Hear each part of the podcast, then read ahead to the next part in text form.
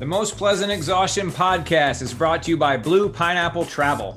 Blue Pineapple Travel are experienced travel agents who help you design the perfect trip. They're all well traveled and knowledgeable, and they will be your advocates from start to finish. The world is a lot different these days, and the agents at Blue Pineapple Travel are ready to help you safely navigate it. From helping you figure out their conscientious destinations to helping you figure out entry protocols for different countries, the agents at Blue Pineapple Travel are there for you. Looking to work abroad for an extended period of time? Looking to attend virtual school from a remote location? These are all things that Blue Pineapple Travel can help you do. Again, their website is bluepineappletravel.com. The Most Pleasant Exhaustion podcast is also brought to you by ITL Coaching and Performance. You can find them at itlcoaching.com. ITL Coaching and Performance exists to build a community of athletes set on reaching goals and serving the community. They have a passion for helping people achieve their goals and dreams. ITL coaches are real people with phones, emails, and the desire to spend time with you during your training. They are vested in their ITL athletes. ITL takes a communal approach to coaching, so there's always someone available to answer questions and to help adjust your training schedule. An ITL coach will be glad to meet with you and to chat about your goals and find the best plan to help you meet those goals. Again, their website is itlcoaching.com. And finally, the Most Pleasant Exhaustion podcast is also brought to you by SlayRx. You can find those good folks at www.slayrx.com. Are you needing a pleasant spark to take your endurance game to the next level? Are you needing an all natural, high quality, customized hydration powder with or without sugar to stave off cramping and dehydration? Are you in need of an effective all in one fuel to slay your endurance efforts? Look no more, SlayRx. SlayRx has a really good line of products to serve our most pleasant exhaustion podcast listeners. Let's start with Michelle's favorite, Spark Plug, which replaces sports gel and gross post race trips to the Porta Johns. It's a pop-in electrolyte powder in small, easily carried tubes. There's also an all-in-one endurance fuel. It has all of your electrolytes, clean fuel, and for no extra cost, your essential amino acids with or without caffeine. And it costs about one third as much as other brands' combo rocket fuels. Finally, they have my favorite, SlayRx Hydrate Powder, which comes with or without sugar in varying strengths of electrolytes based on your individual needs. They can find those individual needs on the free quiz online at slayrx.com or with in person testing, like Patrick and I did at their headquarters on podcast episode number 114. Hydrate is the fuel that I used during the Blue Ridge Relay this year, and I recommend it for all of you as well. SlayRx products are 100% natural, come in great flavors, are vegan friendly, and the Hydrate Light is keto friendly. They've all been well researched and developed by a UGA food scientist who's also an Ironman athlete. The products are tested by the pros and endorsed by your fellow endurance athletes and hardworking folks in the community. The free sweat quiz and their products can be found at slayrx.com, on amazon.com, or at your local run and bike shop if it's available. You can use the code PLEASANT22 for 10% off at their website. Thanks to SlayRx for sponsoring us, y'all. Give them a try. We appreciate our sponsors and thanks to all of them for helping us bring you the Most Pleasant Exhaustion podcast.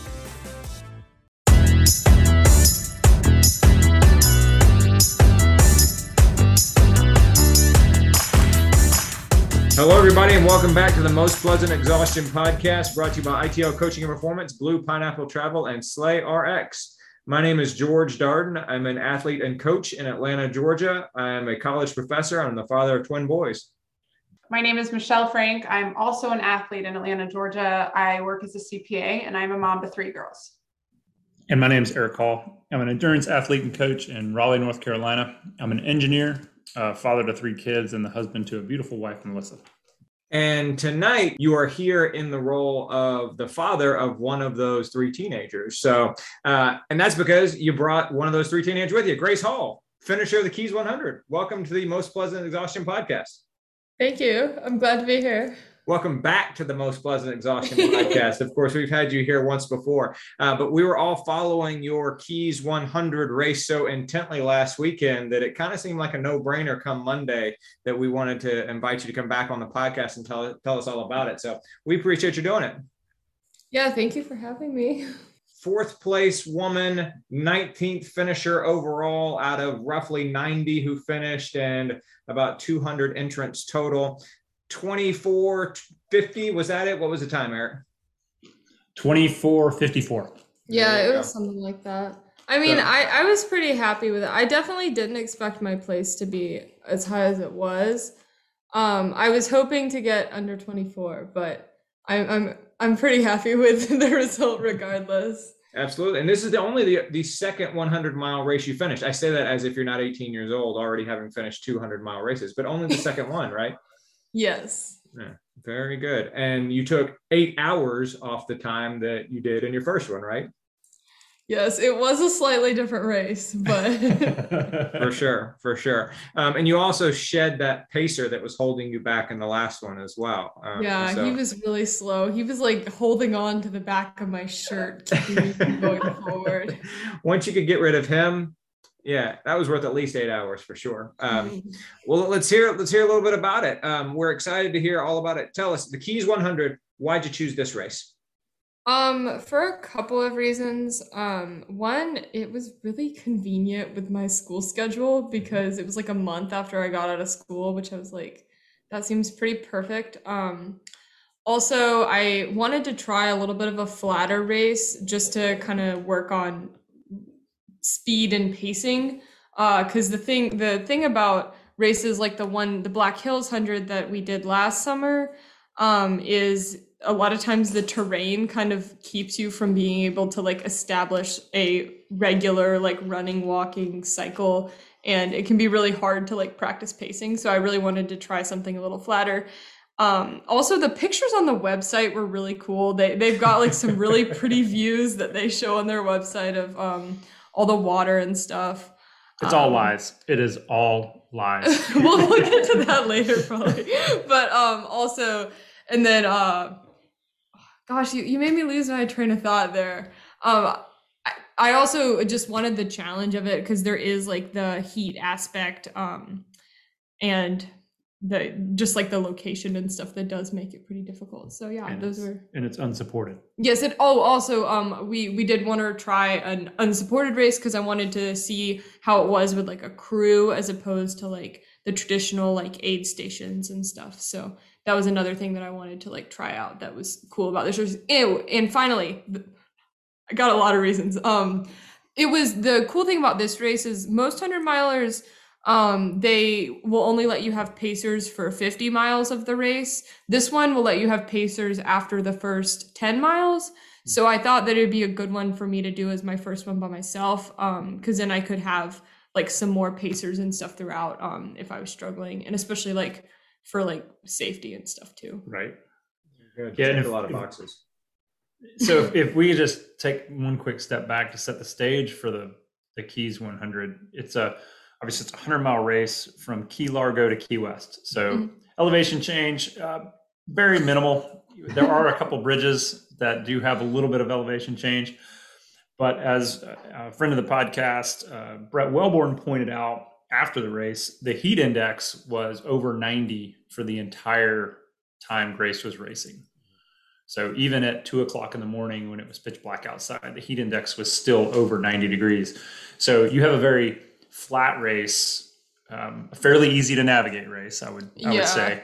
Uh, but it is not an easy race, you know. And the other thing is this, you know, the the races we've done in the past, most of the long distance races we've done have been on uh, off road, softer surfaces, mm-hmm. and this was all asphalt and concrete.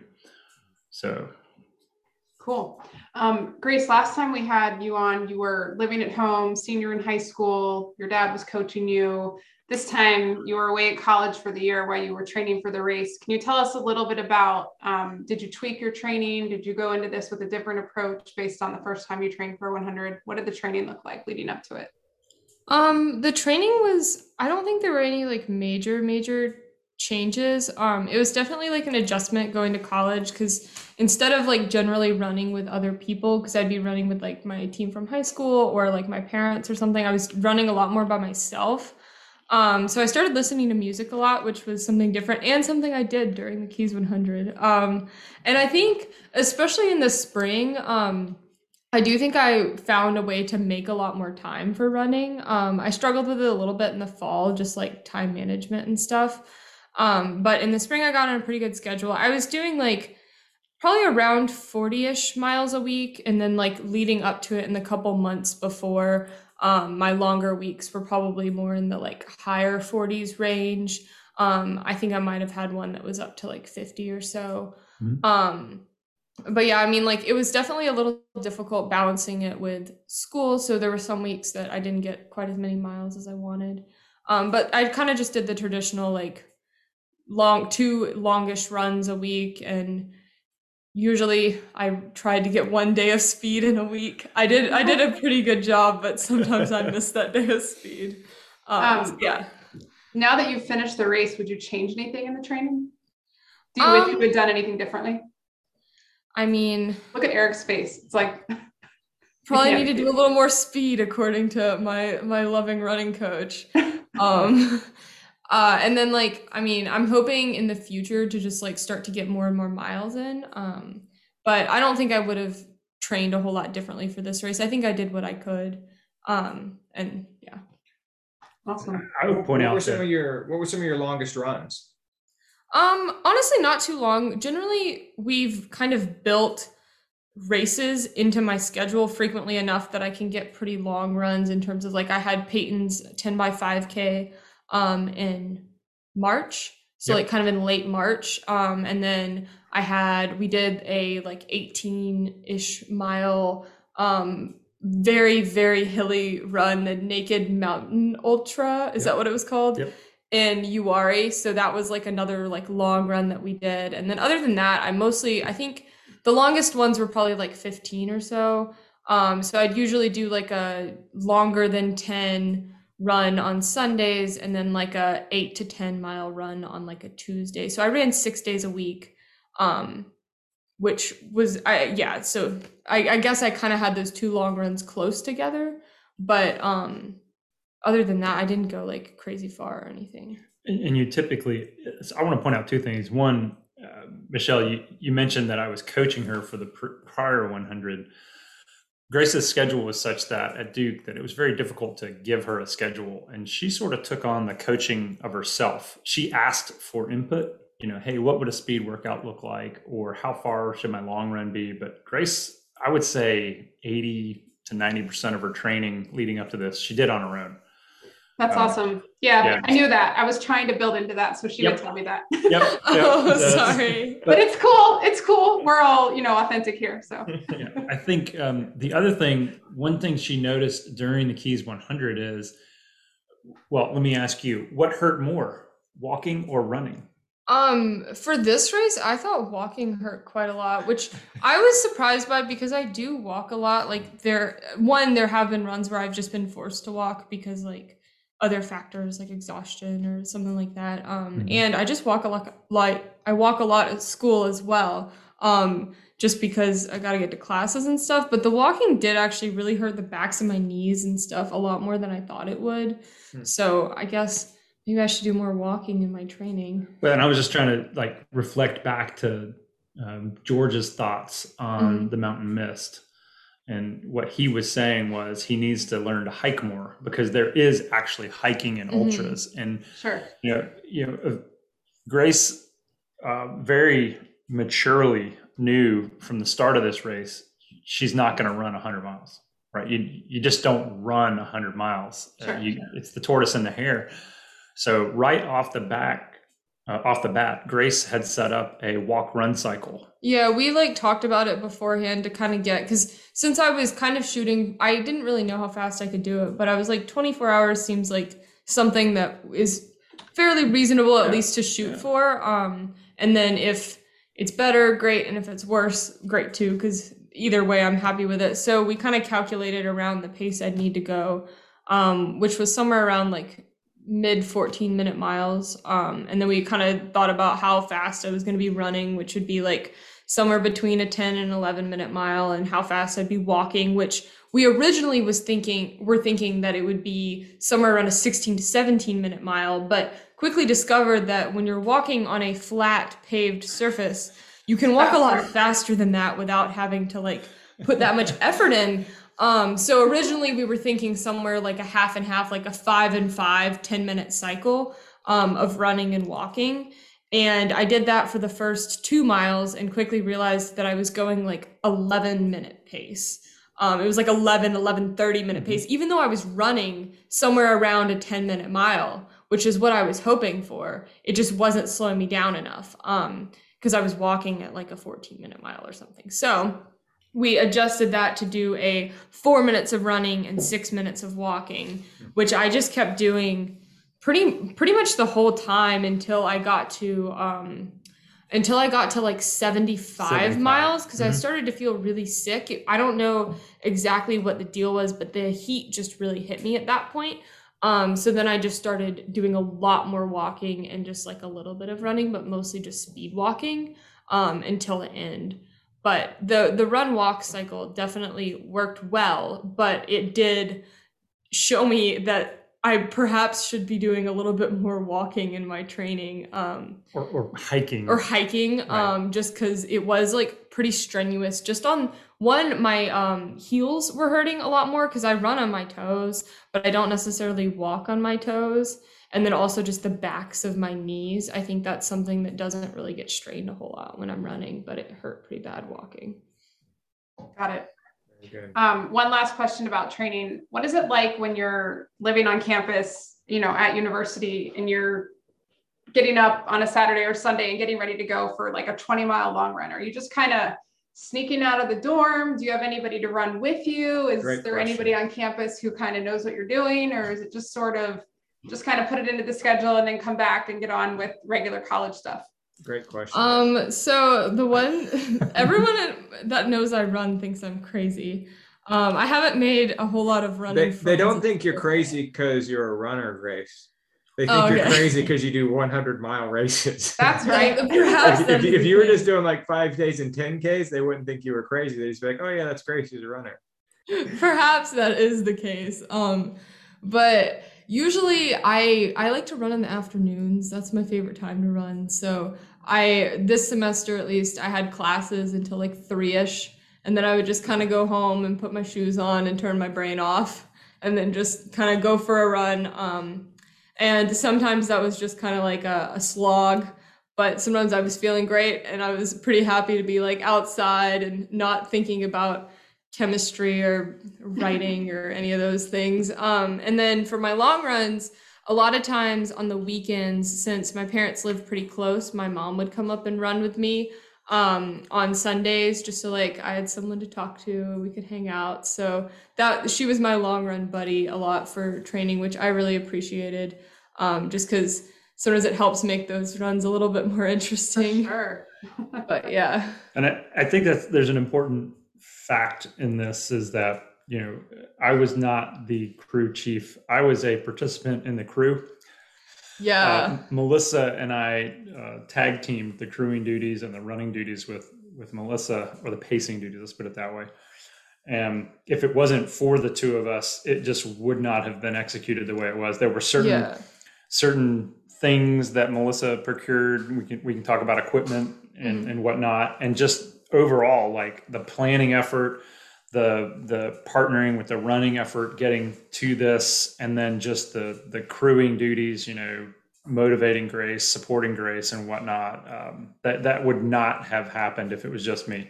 It- Yeah. that- I don't. I don't think we would have been as successful if it was just me. So. Yeah, I, I do I do have to mention um, the one thing about this race that I was really crucial to me being able to finish was my crew. Like my parents did a really really good job.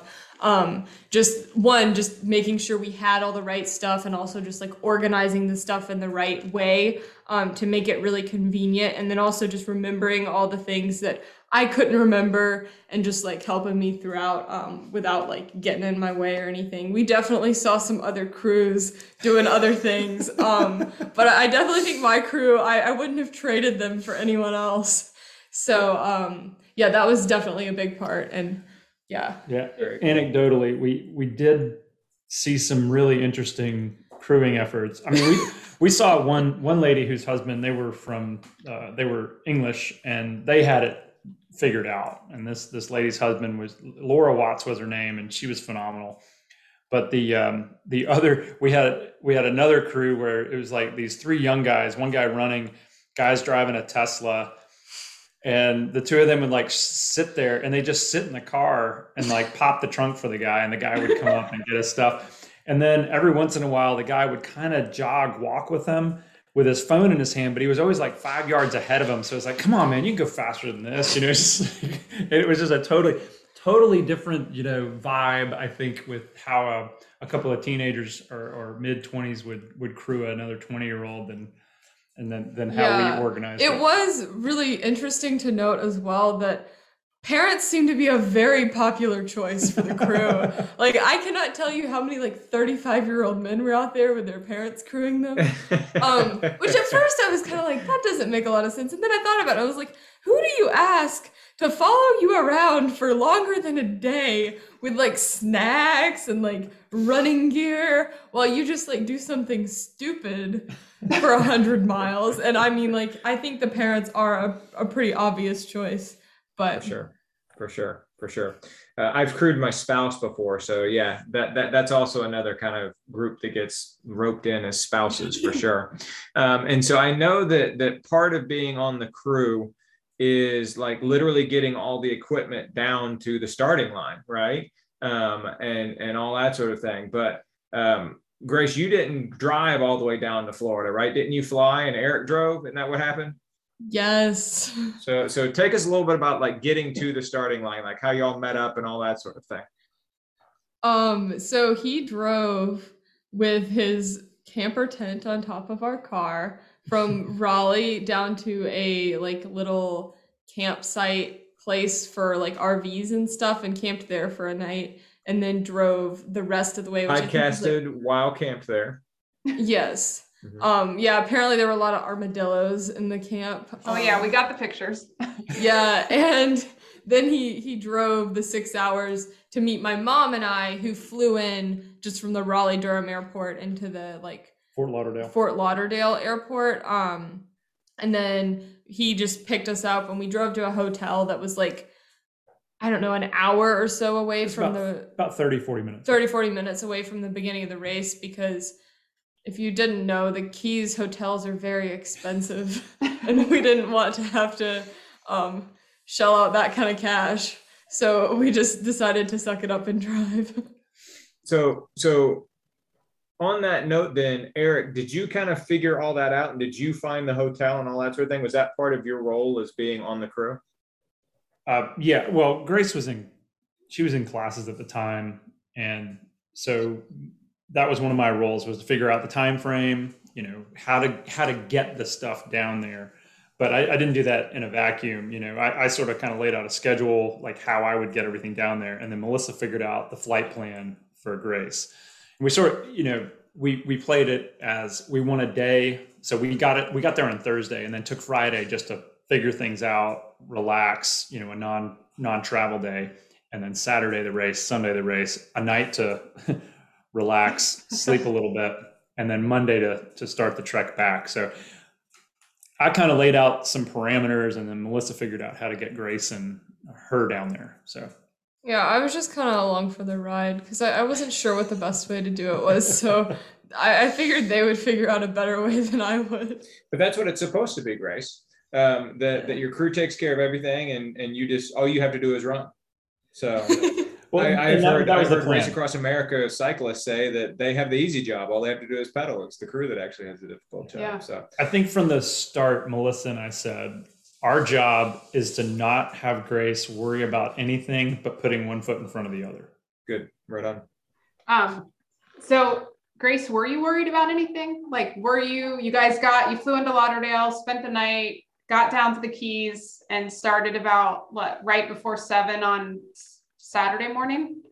Um, yes did they do a good job of making sure you had nothing to worry about? What were you nervous about at the start? I mean, they did a great job, but I am a, a classic worrier, so I was definitely worried um pretty much the whole time like leading up to the race and like even the first like 10 or so miles I'm always worried about all the possible things that could go wrong um but I think like the one thing that I learned in the last race I did and like in the other races that I've done um just like in the last you know 3 years that I've been doing ultras um I think I've just figured out that I just need to like let it happen and do my best with what I have and just see what happens because a lot of times it's not really things that I can control or change. So worrying about them just makes my performance worse. So I, I think usually I do have a lot more like stress and anxiety about it than I did um, for this race. I, I felt like I was pretty chill for most of it. Um, but yeah, I mean, I was mostly just worried about like the heat because I hadn't really run in that kind of heat and it hadn't been, we had actually had a little bit of like a cooler week or so leading up to the race. So I hadn't really been able to heat train or anything. And I've definitely had issues with that in the past. Um, and then I was also just worried about the last race. Um, I had had a lot of issues with eating. If you guys remember that, like I hadn't been able to yeah. eat for the last 20 or so hours of the race. So I was a little worried that that would happen again. Um, and just like injuries and stuff like that. Especially because they had, my parents and stuff had put so much um, effort into like helping me plan this and like time into helping me plan this. I definitely didn't want to let all that go to waste. So I think that was the biggest pressure for me. But cool. So so you came up with a race plan. You you you talked about the the, the run walk that you were going to be doing. Um, tell us a little about your equipment. What were some of the uh, the the choices you made equipment wise? Yeah, so this race was definitely different than a lot of the other ones I've had to do with equipment. Um, the first thing, obviously, it was a road race. Um, I haven't really done anything quite as um, long on a road before, so shoes were a little bit different for me. I have a lot of trouble finding shoes uh, because I have giant, wide flipper feet that don't cram into shoes very well, but um, I have been running for the past year or so in the New Balance Fuel Cell Rebel, um, and that shoe was really good for me. So I was excited about that one. Um, I thought it worked really well because it's pretty lightweight in the upper, so that was good for breathability um, to keep my feet from getting too wet and also too hot, which is really important during a race like this. And they're pretty cushioned as well. And then at the 50 mile point, so I, I wore one pair of those for the first marathon, first 25 miles. Then I switched into a fresh pair for the next marathon. And then for the last 50 miles, I had a pair of the New Balance 1080, which I thought was great because it was a really cushioned shoe. Um, I I really like the new version. I think it's the version 12 that Sounds they just right. came out with. Um, I really like the updates on that one. Strongly would recommend. Um, Why do you why do you like New Balance though? I think this is this is an oh, important point yeah. for, for people that I don't know if I shared this on the last one. I wore New Balance for my last race as well. I like New Balance because I have the super wide flipper feet and they make all of their shoes pretty much in a wide. Um, there's very few shoes they don't make in a wide and an extra wide, and they make them in multiple colors in a wide, which makes me really happy because I love the fun colors, and all the other shoe brands don't really do that. So um, I really, I really like them. I I get them in a a regular a women's wide, which I don't have to go to the men's shoes, which is really nice. And they're pretty standard on sizing usually, but the the new 1080 do have to go a half a size down. But really, um, that's good to know. Yes. Yeah. Everyone that I know has agreed with me on that, so I'm not alone. Um, but that is a tip for that shoe. Um, yeah. Other gear that we used um, that was great for this race one thing you have to be really cautious about in the keys is there's no there's not a whole lot of shade there is shade for parts of it right. um and we didn't actually know that so we were expecting absolutely no shade and i have really sensitive skin um i used to get like sun rashes as a kid so we were really worried about that um so the one thing that i did was i wore these upf arm sleeves that were from Pearl Izumi, which is a cycling brand, but they're just kind of like white, thin arm sleeves that just kind of go under your t-shirt or whatever. And those worked really well. Um, i didn't get any burns and i didn't have to put it and i put those on. I didn't wear them for the first hour or so of right. the race and then around 9 9 30 i put them on.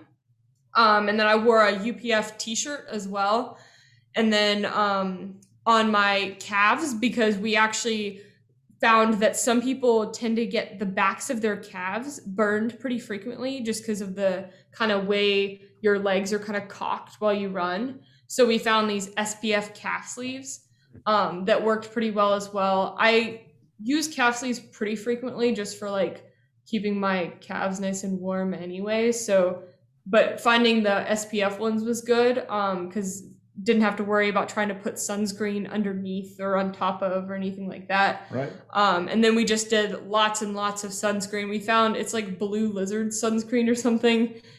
It made me pasty white. I looked absolutely insane. No, this this is great. So Melissa got the spray type uh, sunscreen, and Mhm. I had talked to the dermatologist, and she had recommended every 80 minutes, and that's what they actually. I think they say that on the bottle, like every 80 minutes reapply, especially when you're doing physical activity. So Grace would come in, and it was like spray painting her almost white, you know, and and we we eventually figured out you can spray it in your hands and then kind of wipe it on, and it doesn't do that. But every time Grace would look at us and go, "Tell me, it's not white, is it?" And Melissa and I would just go, "No, it's not white. Your face isn't white at all. No, Oh, you look great. great. Just just get going." Uh, Grace No knew worries. 100% that we were lying every time but she you know this is one thing about like because melissa and i are just like high level planners because we had everything sort of planned to a t it was almost like a like an f1 stop you know so she would call like we would figure out what she needed or i would run down the trail a little bit and figure out what she needed. And then i would call melissa and say hey this is what she needs. Or i'd run back to the car and say this is what she needs. Melissa would put it in a little bag and then she would come out right on the edge of the course. So grace rarely had to stop. And that became huge. Yeah. yeah. because you know grace talk a little bit about what you saw that like the other runners Um, so I hate stopping. Um, I think that it I just it gets me out of like the zone, especially in a race that's every like two-ish miles, two to three miles, there are stops. So I think that you get a lot of dead time and a lot of runners were stopping every time, taking a second to eat something, taking a second to drink something, taking a second to change their shoes. And while all of those things are very important, I do think that a lot of them can be done quicker or can be done on the move.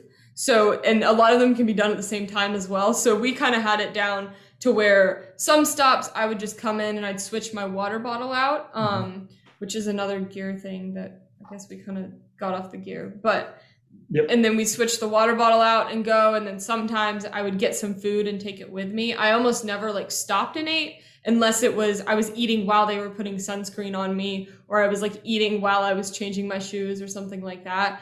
Um, and I think not stopping really helped. There was one very funny story about 10 miles from the finish.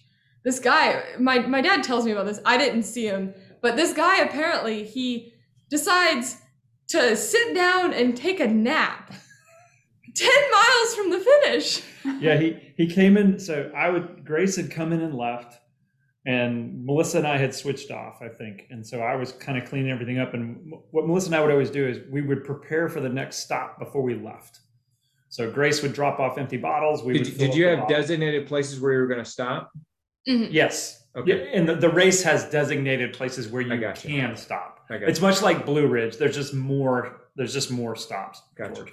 And you don't have to use all of them if you don't want to. But um, this guy comes basically stumbling in behind Grace, and we had seen him like behind us with his lights on and all that, you know, because it's getting dark. And he comes in and he sits down and he says, "I want to put my feet up." And they bring a chair up. He puts his feet up and he goes, "I'm going to sleep." And the one guy looks at him and says, "What?" He goes, "I'm going to take a nap." And he's like, "You you can't just take a nap. You're only ten miles from the finish." He goes, "I'll leave in 30 minutes." And he closes his eyes. and he puts a towel over his head, and then they put two ice packs on his knees. And when I left, he was still sitting there. Wow, that's great. Yeah. But he's but- only he's only 10 miles from the finish. But you know, it's it's ultra like those. There are points in the race where that might be all your you know that's Sure. your choice. Yeah, but um going back to the gear, there Yeah, are there are a couple more important things. Um the one thing that was really useful is this race some people were wearing backpacks with water in them, but if you're stopping every two-ish miles, that didn't seem to be the most useful like use of energy to be carrying around a backpack. So what we did was we just had four like of those small like handheld bottles. 18 to 20 ounce bottles. Um, Yeah. and they would always be full, and then I would just pick whichever one I wanted, take that, drink it, and then I would pretty much get a new one every time. In the beginning of the race, I was drinking one and then putting it back and then taking one, so I was almost drinking two every cycle. Um, but then towards the end of the race, I didn't really need to drink as much, so I had kind of stopped that and just was doing one pretty much every cycle. But those were really useful. and you were um, rotating through what? what I was rotating through kind of not super like particularly or meticulously, just kind of like through water and then we had some liquid IV and some Gatorade. Yep. Um, and sometimes it would be watered down and I would just kind of say whatever I wanted.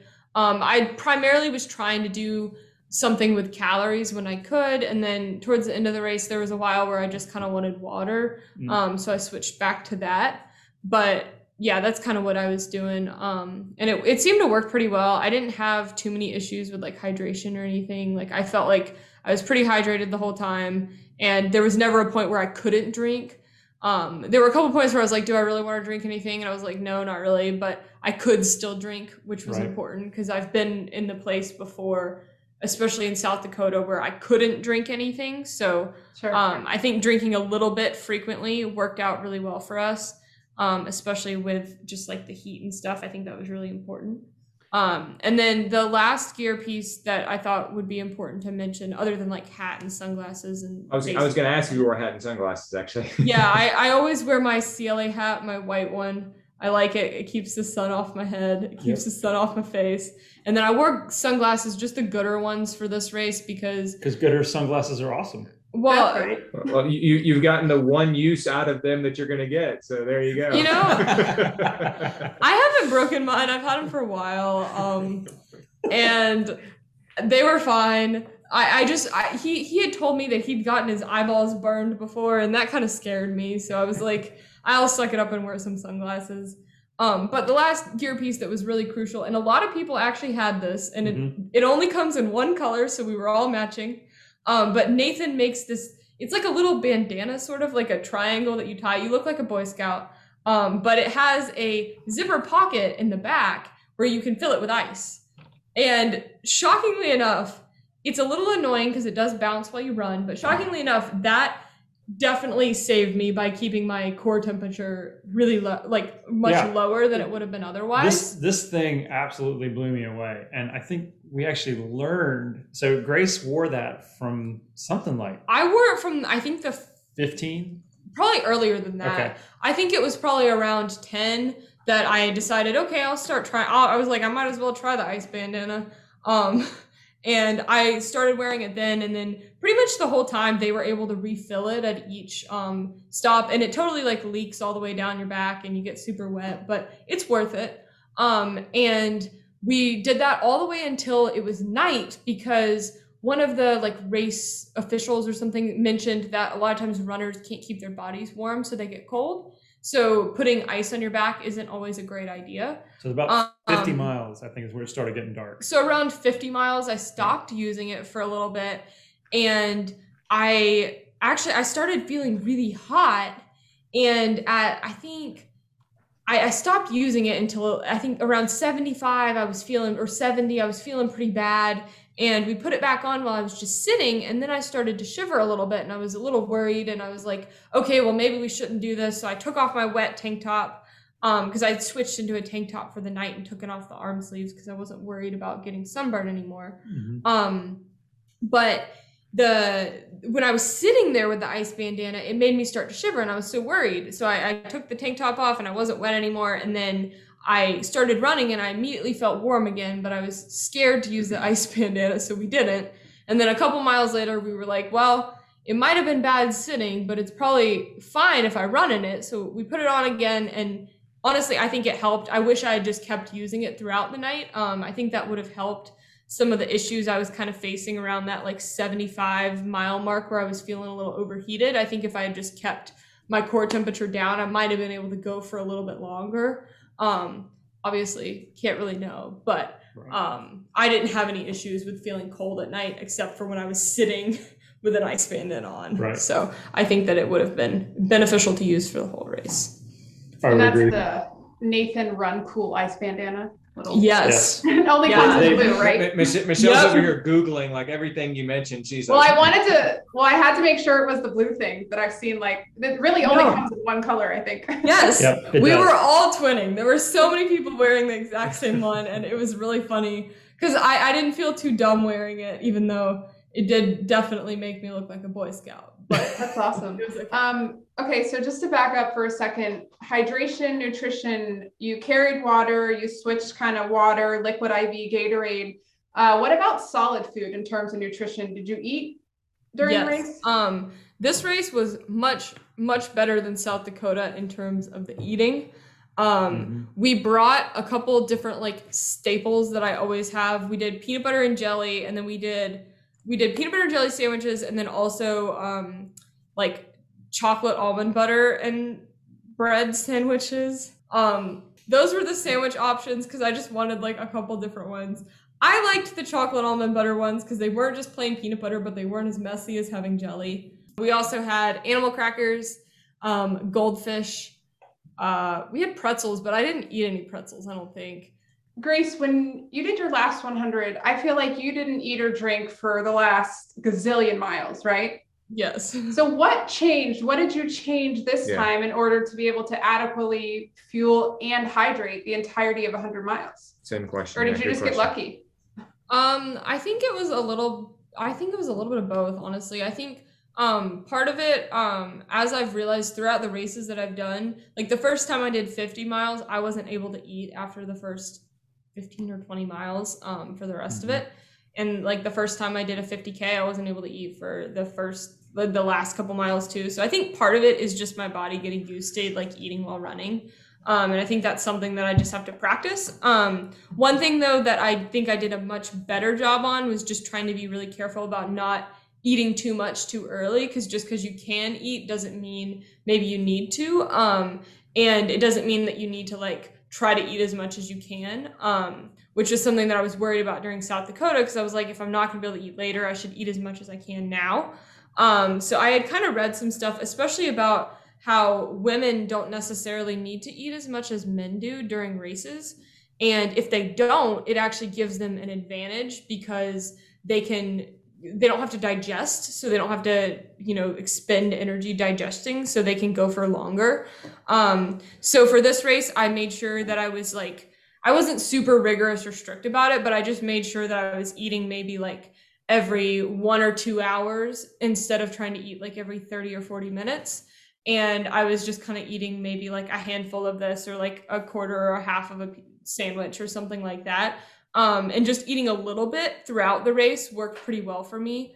Um, it was something I had kind of practiced during our last 50 miler um, this winter, the Beast of the East 50, and it had worked really well for me there. So I just kind of continued that. And I was able to eat pretty much until I think I had stopped eating around 80 or 85. It was probably around 85. I didn't eat anymore, mostly just because I didn't feel like I needed to. Um, and I was just trying to get to the finish. But yeah, I, I never felt like super sick. Um, I had like a little bit of like heat sickness for a little while, but I, I never felt like terrible or anything. So I think like just kind of budgeting it and also just kind of getting used to it. And probably the, I honestly think keeping the like ice and stuff on my back helped me stay cooler, which uh, probably allowed me to eat more too.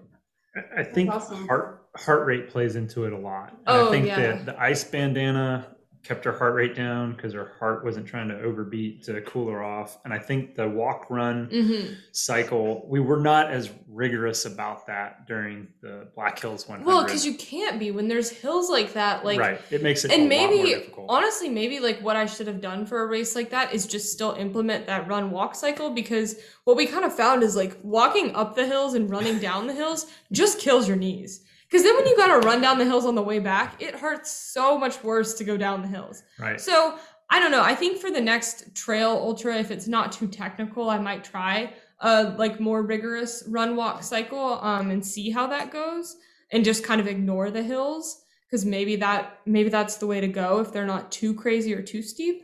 Um, but yeah, I do think keeping like a very regular cycle of running and walking probably helped as well. Because that was one thing that uh, Brett had brought up. A good friend mm-hmm. of ours runs a Blue Ridge Relay. He said if once your heart rate gets too high, your body's going to start rejecting food, mm-hmm. and I mm-hmm. think that happened during the Charleston 100. Yeah. To Grace. So you know this has been a three year journey learning those things, and I think Grace was just really regimented early in the race. She ran the first 25 miles on her own to not let that happen. Very good. So so nutrition you knew was going to be a challenge. Heat challenge. Asphalt's a challenge. Um, traffic was a challenge too, right? Um, honestly, I run on the very busy roads around where we live and also sometimes at school. So traffic doesn't bother me as much as it bothers my lovely pacer and father. Um, but it definitely wasn't ideal, um, especially during the night. And this is what he was mentioning earlier, where the race lied to us in the brochure. I don't think they did. I just think that we did hit the pretty bridges when it was dark. Oh, And no. cars, yeah. We had, awful. and part of it too was um in the during the day I was running by myself or my mom was running with me for that first 50 miles. So he didn't see any of the pretty parts um that were really nice. And if if the rest of the race was like that first part, I'm sure it was lovely, but we were running on these bridges in the middle of the night and there were some cars whizzing by us. Um so it was definitely not like the most serene and um like in the woods ultra experience that I've ever had. Mhm. Um so yeah, the, the cars were not anyone's favorite, but they honestly didn't bother me that much. Partially because at that point I was so tired that I and I was like so locked into just like I was just doing my four minutes and my six minutes and I wasn't really thinking that it didn't bother me too much, but it definitely was a safety concern. Gotcha, gotcha. And then right around 75, you've you've referred to this a couple of times. yeah. Right there around the 75 mile mark is is something happened. Tell us about that.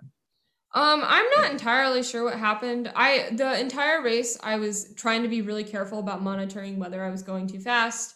Um, and I kind of just stuck with my I was probably running around like 13 1330 sometimes a little faster sometimes a little slower minute miles just with the cycle of running and walking. And then i had like some stoppages. Um, and i was kind of just going solid on that. And i did at a couple points evaluate it. And i was like well i could feel better at this point. Like should i slow down? But i i decided that i felt like i could get to at least 60 or 70 at that pace and i might be able to get further. So i wanted to keep going and just kind of see what happened because i knew that if I kept going and I had to stop for some reason, I could just walk it home. Um, and I was feeling absolutely fine until around the 70 mile mark, and I just started to feel kind of nauseous and dizzy. And I, I think it was heat problems. I that was when it was night. And you didn't Um. I didn't have the bandana anymore. Um, I, I really do think that helped. And I honestly, I had more trouble. Like I felt the heat more when it was night. I don't know if it was a little more humid. Um, and that's why I was struggling with it. Cause during the day, like it was hot, but it wasn't like I ever felt super oppressed by the heat. There were a couple spots where there wasn't much of a breeze or something and I felt hotter, but during the night I really started to overheat in that like 70 mile mark and I just kind of pushed through and I was like, I'm gonna take a break at um 75. So I just kept going until 75 and then I took that break and I was not feeling good during that break. Um, it was probably only like five or seven minutes. I didn't sit there for very long, but I had I I put my ice bandana on and then I started to shake and I tried to eat something and I started to feel sick and I was just like, oh gosh, like everything's going downhill. Um, and then at that point, I decided, okay, well, I could try to keep pushing at this pace, but I think if I do, I'm going to end up at the point where I can barely walk a 24, 25 minute mile, like in South Dakota, where we hit that 40 mile mark. And I had pushed myself to the point where the next 10, 20 miles, I was like staggering and having to stop every five minutes. And it was an absolute mess. So I thought about it and I was like, you know, it's more important that I finish this in a good time than I try to finish it in a great time and then, you know, die and have take four hours to walk 10 miles. Um, so I, I slowed down to like mostly walking. I think I did a little bit of jogging here and there, and I was probably going around 15, 16 minute miles for the rest of the race. Um, but yeah, I, I think mentally it was kind of difficult for me because I was just worried at that point that I wasn't going to be able to finish. Um, and I think the nighttime just kind of clouded my judgment a lot because I was like, I just wasn't able to conceptualize kind of what was happening and that I didn't have that much left. Um, especially because in the last race I had done, I had run through the night and then I had run through the day. So it was hard for me to mentally be like, even if I walk, I will still finish before an entire new day has passed. um, so mentally that was like just really difficult for me and I was kind of struggling with it. Um, Well, and we, then had, we had a conversation. She says Yeah. to me, Well, if I start walking, I'm going to be out here for 10 hours. And, you know, I'm a little tired and my brain's not working at 100%, but I can do math, you know. And I, I, I did the math in my head. And I said, Grace, if you go at 20 minute miles, you'll still finish by 8.30. Yeah. And this light went, it took a second, but Yeah. this light went off and she's like, really? And I, I explained it to her. I said, three miles an hour. Right now it's this time. You have this far to go. And I think that's one of those like crew aspects of like Mhm. her brain just wasn't working at that point. But that cle- clued her into, she's like, I can walk 20 minute miles. Yeah. I've been walking 15 minute miles, you know, and then it was all okay. We're, we're back on track. We can keep moving. So, Yeah, and that, that made me feel a lot better because I was like, well, at this point, as long as I'm walking 20 minute miles, I'll finish at a time that like I don't have to go for the whole day. And if I can do anything faster than that, then that's great. So I was, and if I can end up running later, well, then I should slow down a little bit now. Um, and that that definitely helped me a lot because I realized, okay, I'm not going for a whole nother day. I can make it through for a couple more hours. Um, because I really I really only had, you know, 20 miles left, but in my brain I just couldn't like conceptualize how much that actually was. right. It was crazy though because I kind of feel like looking at the other runners that I saw throughout the race, I had I had started later than a lot of them. And at the beginning, I was kind of just running in the back like I wasn't really seeing a whole lot of people. Most people that I was seeing were passing me if I saw them, but then like as I continued, some people were walking from the 40 mile point onward. And some people were walking and some people started running again later, but a lot of people were just walking Yeah. for so much more than like I would have been able to like think about or try to do. So that made me feel a lot better when I was walking at the end. I think Eric Yeah. told us about people on the ground vomiting already at 20, right? Right. Yeah. There was, I, I actually used the term walking dead. Yeah. I, you know, for the, for the podcast audience, M- Michelle and George asked if there was tracking and there wasn't tracking for the race. So I, we were using the Eric positioning system and I was basically sending text updates. We're at this mile at this hour, this mile at this hour. And I was amazed. I was, I was getting the same updates on two threads. I was getting it That's on right. the podcast thread and on the Blue Ridge Relay text thread. So, Well, I switched to texting Melissa. So I was getting Eric and Melissa. So there. But the the thing was, I mean, at 15 miles, maybe 20 miles, I said something about Walking Dead, and Michelle was like, "How is that possible?" and this race is just that hard. I mean, at one point, I was talking to Grace. I was like, "I will never do this race." Like this guy told me, he's like. Man, this really fires me up. Where he, he was supporting somebody. He's like, this really fires me up. I, I really want to do this next year. How about you? And I looked at him. I said, I never want to do this race. I don't have anything to do with this. And Grace is like, stop talking down to my race. I'm like, no, this race is hard. I mean, the point, all the reasons that you did this race are really good, but this is not a race. I want, I don't want to run 100 miles on asphalt in the sun. That's just, I mean, that's stupid with three O's. it's crazy. um, yeah, Grace. So I was texting with your mom and she said 75 to 85 was a hot mess. Um, but somehow I see what You you, know, did you- there.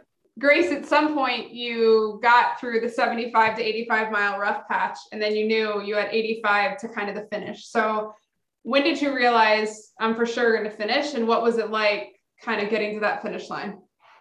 Um, I think the thing that I I have thought about a lot with doing ultras is that I can never think about how much I have left to go.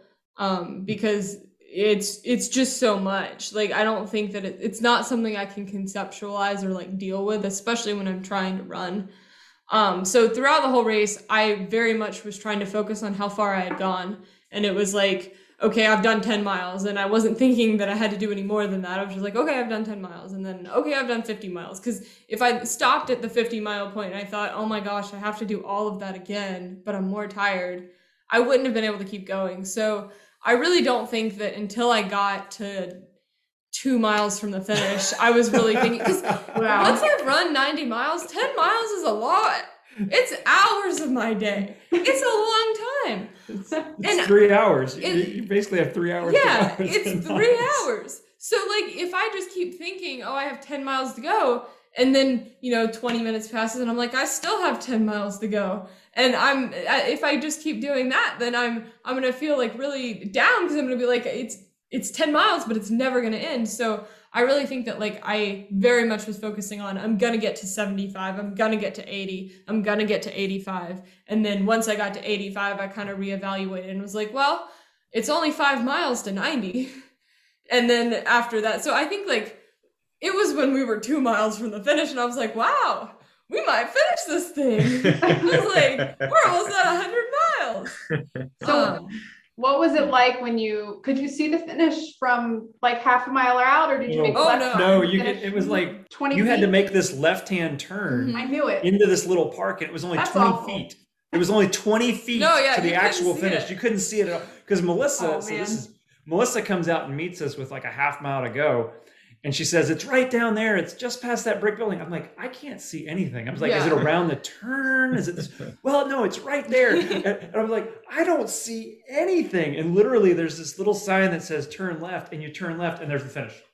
But you can't see it at all from the road. yeah. That's pretty. That, crazy. that was definitely, I mean, I was just like, is it there? How far do we I have to go? Because the thing about South Dakota was he said there were five bonus miles, but my watch said there were 10. so I just kept thinking we were about to be done and we weren't. And I was like, are we going to be done? And luckily we were, but All right, so that makes me think of two quick quick questions. First one, the way that you're describing like not thinking about what's what's left, um, and I appreciate that. That sounds like a change from you because I remember you putting a note to yourself in your drop bag at the 50 mile mark of your last hundred saying, "Guess what? You're only halfway done." And I, I remember thinking when you said that that that was insane. Um, that, that you would like torture yourself that way. Um, and so it sounds like you've had a little bit of a mental shift as far as that goes over the course of the past year, right? Um, I mean, I think that a little bit, yes. The the note was definitely a joke and was mostly just for my dad. I did not read or consider the note um during South Dakota. While I did write it, I was unwilling to think about it when he was like, "Oh, we got your note," and I was like, "Nope, we're not talking about the note." um, but yeah, I definitely think, especially running by myself a lot, and just like I've started to very much instead of like thinking about, oh, I have to go for a run, I'm like, well, I'm just gonna go. and I'm just gonna keep going until I can't go anymore. Um, and like stopping, I think I've learned to not think about it. Um, which I think part of that's just been because I I've been so tired and stuff with school that I just have to turn my brain off and run.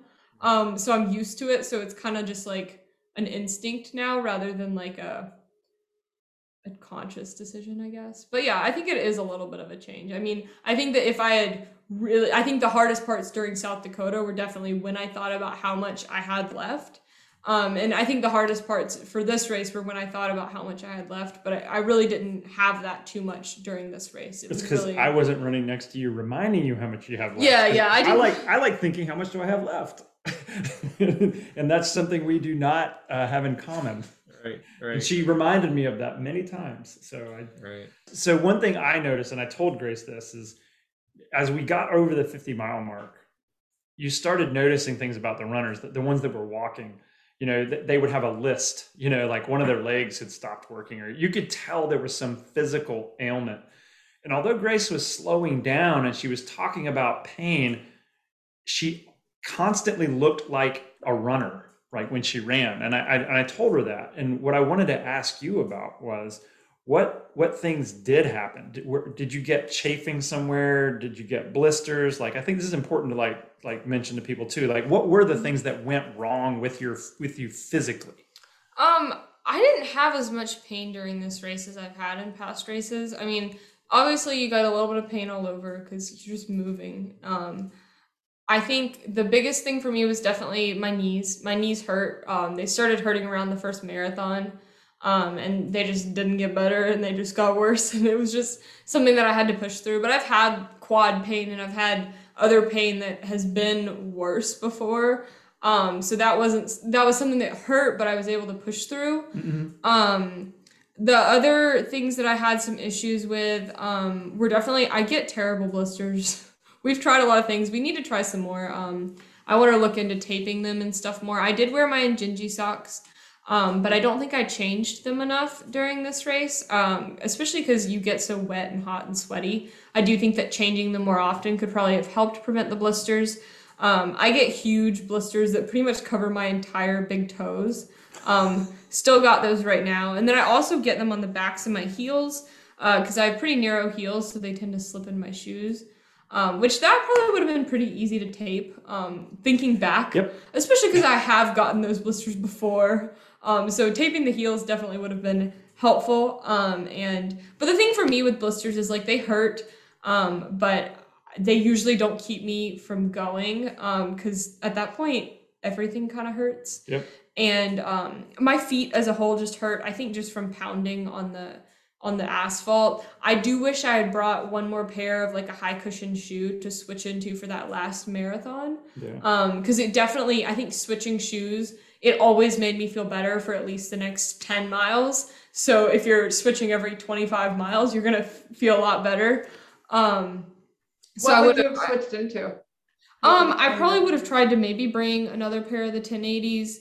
Um, Okay. since right now I don't have a whole lot of shoes that work well for me, I think really that would have Yeah. been fine. I agree. fresh pair. Um, if I had had like another shoe that worked well, like I think that would have been good too. Um, Were they but- waterlogged? Like, were they heavy and just filled with sweat, or w- did it not so much through the night?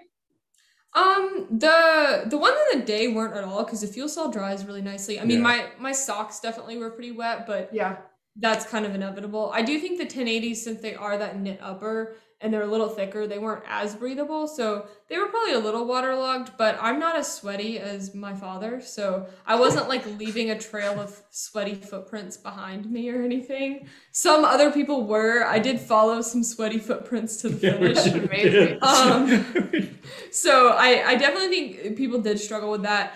Um, and that's another reason why changing my shoes might have been smart, just because um, getting a dry pair might have helped with the blisters. Um, I've always had those blisters for every race I've done, so I've gotten used to them.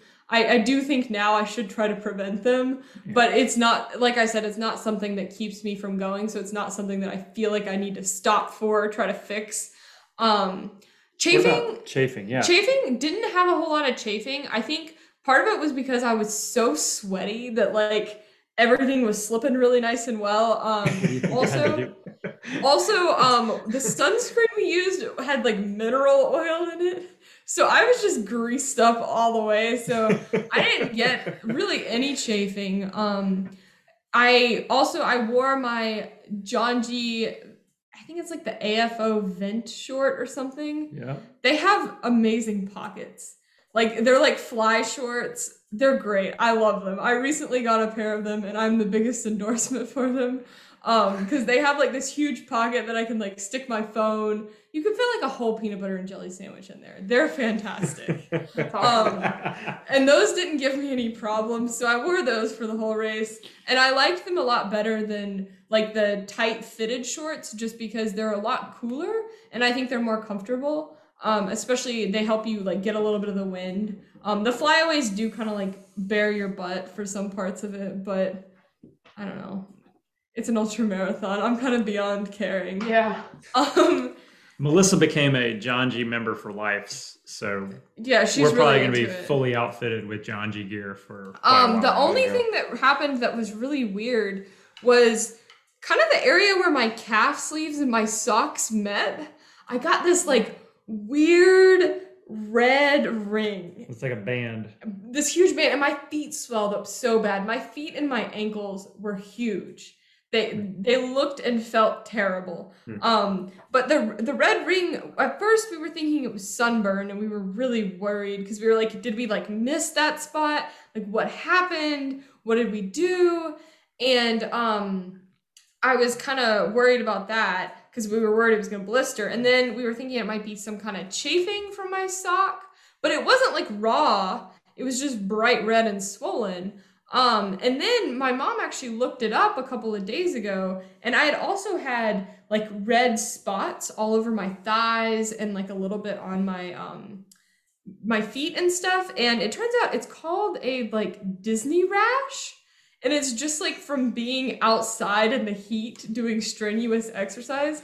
Hilariously enough, the reason they call it a Disney rash is because a lot of people get it at Disney because you know they're doing strenuous exercise walking around the Disney park. It's common in 50 year old women at Disney. Yes, apparently. So that's that's what I had. Um, but the rash or it didn't really hurt, and it went away the next day. Using like compression socks, the swelling in my feet went down, and the redness um, from the little rings around my ankles went down pretty well too. Yeah. But that was just really weird and scary for a while because I didn't know what was going on. But other than that, I didn't have like major aches or pains anywhere. Right. Very good. Very good. All right. Two more questions. Um, first one, you've talked a lot about different people and you just mentioned like following those sweaty footprints and stuff.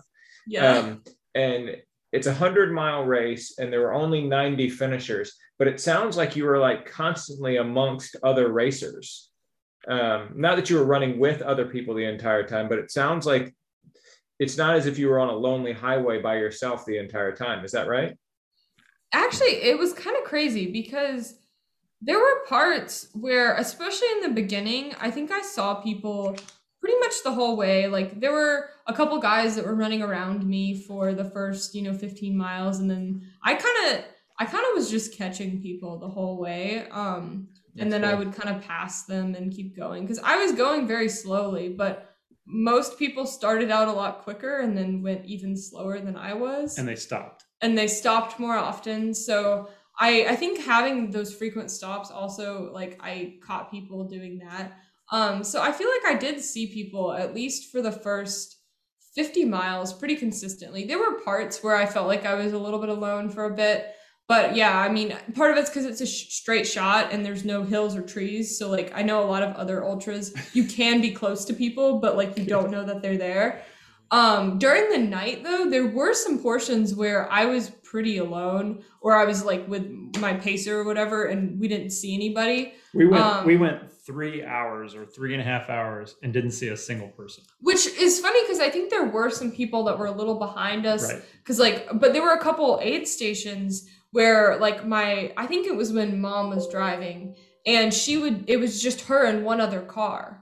And this was crazy because at the beginning the aid stations would have they're packed. 15 20 cars and like sometimes there'd be people parked a little further along the road because the aid station was full. And then we got to this part for pretty much most of the night hours until like day i think we started to see a couple more people and there was like maybe five or six or seven cars instead of two right. um but even when i finished at that point people were pretty strung out. Like i think i only saw like two or three other runners in the last in the last five miles, five miles? we passed three people. Yeah. Yeah. Because i think mom did the first three of the last and we didn't see anybody mm-hmm. and then That's we passed three in the last two.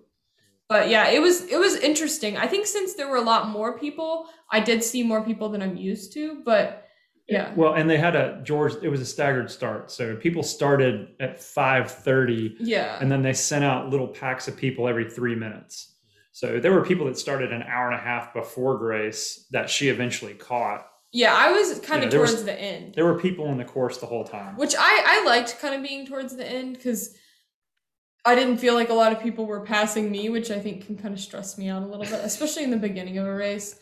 Um, so I liked kind of just being in the back and going at my own pace. Yeah. Because like I went out with a group of I think like three or four people and one of the guys was running ahead of me at the beginning and I didn't see him for a while and then 10 miles 15 miles in that feels he's good. walking and he looks rough and I'm still going my you know 13 minute mile pace and I just went right past him but yeah but yeah is that race always a staggered start for traffic purposes or is it a covid thing I think he has to he has to do that because of the the because they're on the road yeah. The crews. The, no, because the crews. Oh, okay. Because these these aren't huge uh, parking lots. A lot of these are just the little like right before a bridge, the place where you can pull off so you can go fish. That makes sense. So. Cool. And the last question, Grace, is what's next? Gosh, I don't know. I don't have. I haven't decided quite yet, actually. Um, in the fall, I'm hoping, depending on what my classes are like, one of my classes has some field trips over the weekend, so I gotta kind of schedule around that. But I'm hoping to maybe do the City of Oaks marathon again, um, and maybe try to fit a 50 miler in. And then over Christmas break, I'd like to do my third hundred. Um, currently, we're kind of looking at the Beast to the East one, um, and we might see if that one works out with like schedule and timing and stuff. But if not, maybe a different one. But when yeah, is that, when is the City of Oaks Marathon? Uh, the City of Oaks Marathon. That's like the Raleigh Marathon. I did it last year with my mom, Mhm. um, and we had a great time. Sounds So like I- Grace just told us about Eric's first road. I was going to say, I just looked it up. It's on November 6th. That seems Yeah. to be really good timing for That's Eric's great BQ Eric. marathon. That's you're going to be ready for January if you run a marathon on November Do 6th. that softball. For sure. Let them knock it out of the park. Yeah, he doesn't believe in marathons, so I don't know if he'll join us. Oh, Last time Grace, he you haven't been caught up on the dogs. podcast of late. I know, Grace. What episode? Come on. We're on a mission here. Oh, okay.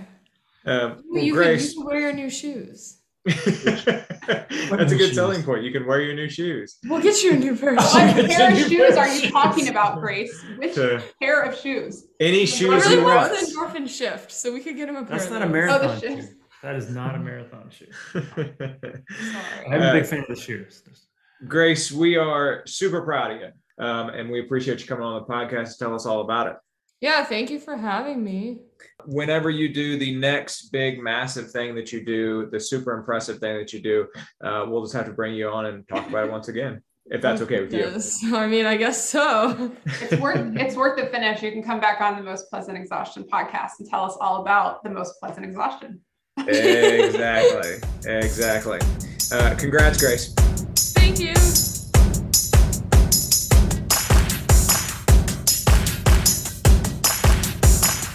Thanks again for listening to the Most Pleasant Exhaustion podcast. You can find us on Facebook at facebook.com slash pleasant podcast, on Twitter at pleasant podcast, or on Instagram, Most Pleasant Exhaustion. We're available on Stitcher, SoundCloud, Apple Podcast, or Spotify, so share us with your friends. Don't forget that we're sponsored by ITL Coaching and Performance, who you can find at itlcoaching.com, on Twitter at ITL Coaching, on Facebook at facebook.com slash ITL Coaching Performance, and on Instagram, ITL Coaching. We're also sponsored by Blue Pineapple Travel, bluepineappletravel.com, facebook.com slash Blue Pineapple Travel, and on Instagram, Blue Pineapple Travel. And finally, don't forget we're sponsored by SlayRx. That's slayrx.com, facebook.com slash here for SlayRx. That's the number four, SlayRx. Twitter at official SlayRx, and Instagram here for SlayRx, the number four SlayRx. Discount code Pleasant22. On behalf of Michelle Frank, Patrick Ollinger, and Eric Hall, I'm George Darden. Thanks for listening to the Most Pleasant Exhaustion Podcast.